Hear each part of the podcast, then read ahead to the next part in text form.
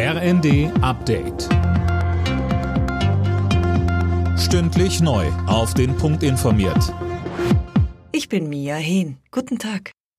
Schleswig-Holstein wählt heute einen neuen Landtag. Und Anne Brauer, vorab deutete alles darauf hin, dass der alte auch der neue Ministerpräsident sein wird. Ja, Daniel Günther hat den Umfragen zufolge beste Chancen auf eine zweite Amtszeit. Seine CDU lag zuletzt bei 36 bis 38 Prozent und damit mehr als deutlich vor der SPD mit Thomas Losse Müller und den Grünen von Monika Heinold.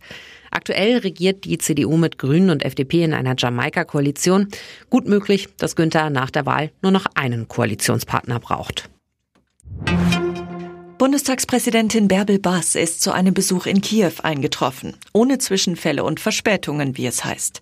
Mehr von Christiane Hampe. Baas ist die erste hohe Repräsentantin Deutschlands, die inmitten des russischen Angriffskriegs in Kiew zu Besuch ist. Sie wird heute in der ukrainischen Hauptstadt an einem Gedenken zum Ende des Zweiten Weltkriegs für die Opfer des Nationalsozialismus teilnehmen.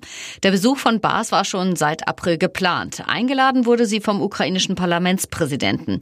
Wenn die Sicherheitslage es zulässt, will Baas auch den ukrainischen Präsidenten Zelensky treffen. Bundeskanzler Scholz will sich heute in einer Fernsehansprache an die Menschen wenden.